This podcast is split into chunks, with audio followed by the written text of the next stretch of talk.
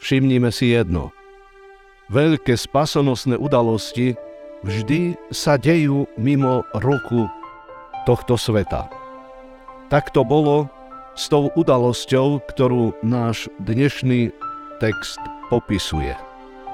Pán Ježiš vyviedol troch učeníkov na vysoký vrch do samoty, aby im tam v skrytosti pred ostatným svetom ukázal, čo dovtedy ľudské oči nevideli, ale čo aj napriek tomu má rozhodujúci význam.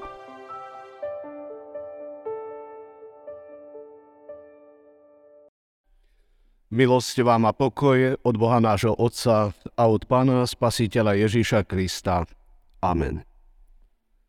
Božie slovo, ktoré nám poslúži za základ dnešnej zvesti, máme zaznačené v Evanieliu Lukášovom v 9. kapitole vo veršoch 28 až 36 takto. Asi 8 dní po týchto rečiach vzal so sebou Petra, Jána a Jakuba a vystúpil na vrch modliť sa. Keď sa modlil, premenila sa mu tvár a odev zaskvel sa mu bielobou. A hľa, zhovárali sa s ním dvaja mužovia, Mojžiš a Eliáš, a zjavení v sláve hovorili o jeho smrti, ktorú mal podstúpiť v Jeruzaleme. No Petra a tých, čo boli s ním, premohol spánok a keď sa prebudili, videli jeho slávu a tých dvoch mužov, ktorí stáli s ním. Keď títo odchádzali od neho, povedal Peter Ježišovi, majstre, dobre nám je tu, urobme tri stánky, jeden tebe, jeden Mojžišovi, jeden Eliášovi. Nevedel totiž, čo hovorí.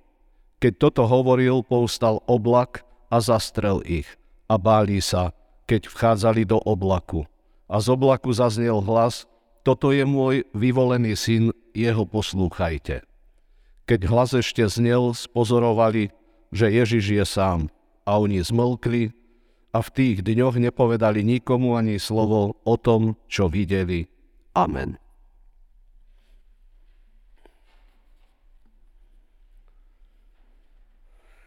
Bratia a sestry, na večerných službách sa stretávame po väčšinou takom menšom počte, nie tak ako je to na dopoludnejších službách Božích. Aj dnes prišli sme trošku skôr, stáli sme na chodbe a pozerali sme, koľko nás je, aj sme počítali. A je to tak, že keď je nás veľmi málo, tak sme z toho smutní. Áno, často nám býva smutno z toho, v akom malom počte sa my, kresťania, uprostred tohoto sveta zhromažďujeme a mnohí s ľútosťou spomíname na tie časy, kedy církev musela stavať priestranné kostoly, aby do nich vošli všetci, ktorí sa chceli zúčastniť služie Božích. Dnes nám na to mnohokrát stačia malé kostolíky alebo zborové siene či modlitebne. Na hokej, futbal alebo na nejaké koncerty chodí viac ľudí ako k Božiemu slovu a k modlitbám. A z toho nám býva smutno a pripada nám to, ako keby už evanielium dohralo svoju rolu na svete. A preto je vari aj zbytočné snažiť sa církev v konkurencii iných inštitúcií a organizácií sveta udržať. Nuž ale nedajme sa takýmto povrchným pohľadom na vec Božiu na svete pomýliť. Všimnime si jedno. Veľké spasonosné udalosti vždy sa dejú mimo ruku tohto sveta. Tak to bolo s tou udalosťou, ktorú náš dnešný text popisuje. Pán Ježiš vyviedol troch učeníkov na vysoký vrch do samoty, aby im tam v skrytosti pred ostatným svetom ukázal, čo dovtedy ľudské oči nevideli, ale čo aj napriek tomu má rozhodujúci význam. Áno, veľké veci sa nedejú vždy len tam, kde sa zhromažďujú niekoľko tisícové, desaťtisícové alebo dokonca stotisícové davy ľudí, kde je zabezpečená doprava, reklama, kde sú prítomné masovo komunikačné prostriedky. Veľká vec sa môže odohrať aj celkom o samote, kde sú len dvaja alebo traja pánovi učeníci. A to, čo náš text podáva, nie je ojedinelý prípad v Biblii. Spomeňme si, akú veľkú udalosť zažil Mojžiš pri horiacom kry na hore Choreb. Zjavil sa mu tam hospodin a zmenilo to celý jeho život. A malo to tak ďaleko siahle následky, že to zmenilo beh dejín celého izraelského národa. Alebo kto vedel o tom, že sa na periférii Betlehema narodil spasiteľ sveta? Zo pár pastierov na betlehemských poliach a zo pár mudrcov. Alebo koľky boli svetkami Kristovej smrti. A keď vstal z mŕtvych, nebol tam dokonca nikto. Táto jedinečná udalosť medzi nebom a zemou odohrala sa bez jediného ľudského svetka. Preto si nemyslíme, že niečo veľké sa môže stať len tam, kde je veľmi veľa ľudí a kde to má široký ohlas. Ale čo sa to vlastne stalo na tom vrchu Hermon? Náš text hovorí, že pán Ježiš sa tam pred očami troch svojich učeníkov premenil a rúcho sa mu zaskvelo bielobou snehu. Bol teda iný, videli ho ako takého, ktorý čistotou svojej duše nepatrí do nášho všedného, umazaného a špinavého sveta. A pri ňom sa objavil Mojžiš a Eliáš. Mojžiš žil asi 1300 rokov pred Kristom a Eliáš asi 860 rokov. Teda každý z inej doby, z iného storočia či tisícročia. A tu boli zrazu všetci pospolu. Mojžiš skončil svoju zemskú púť na vrchu či na hore nebo a Izraelci márne hľadali jeho hrob. O Eliášovi zase Biblia hovorí, že bol pred zrakom svojho žiaka Elizea vzatý na ohnivom koči do neba. Teda obaja prešli z časnosti priamo do väčšnosti. A teraz prichádzajú z Božej slávy, z budúceho veku, aby sa zhovárali s Ježišom. Aby mu vysvetlili, čo všetko ho čaká, čím všetkým prejde.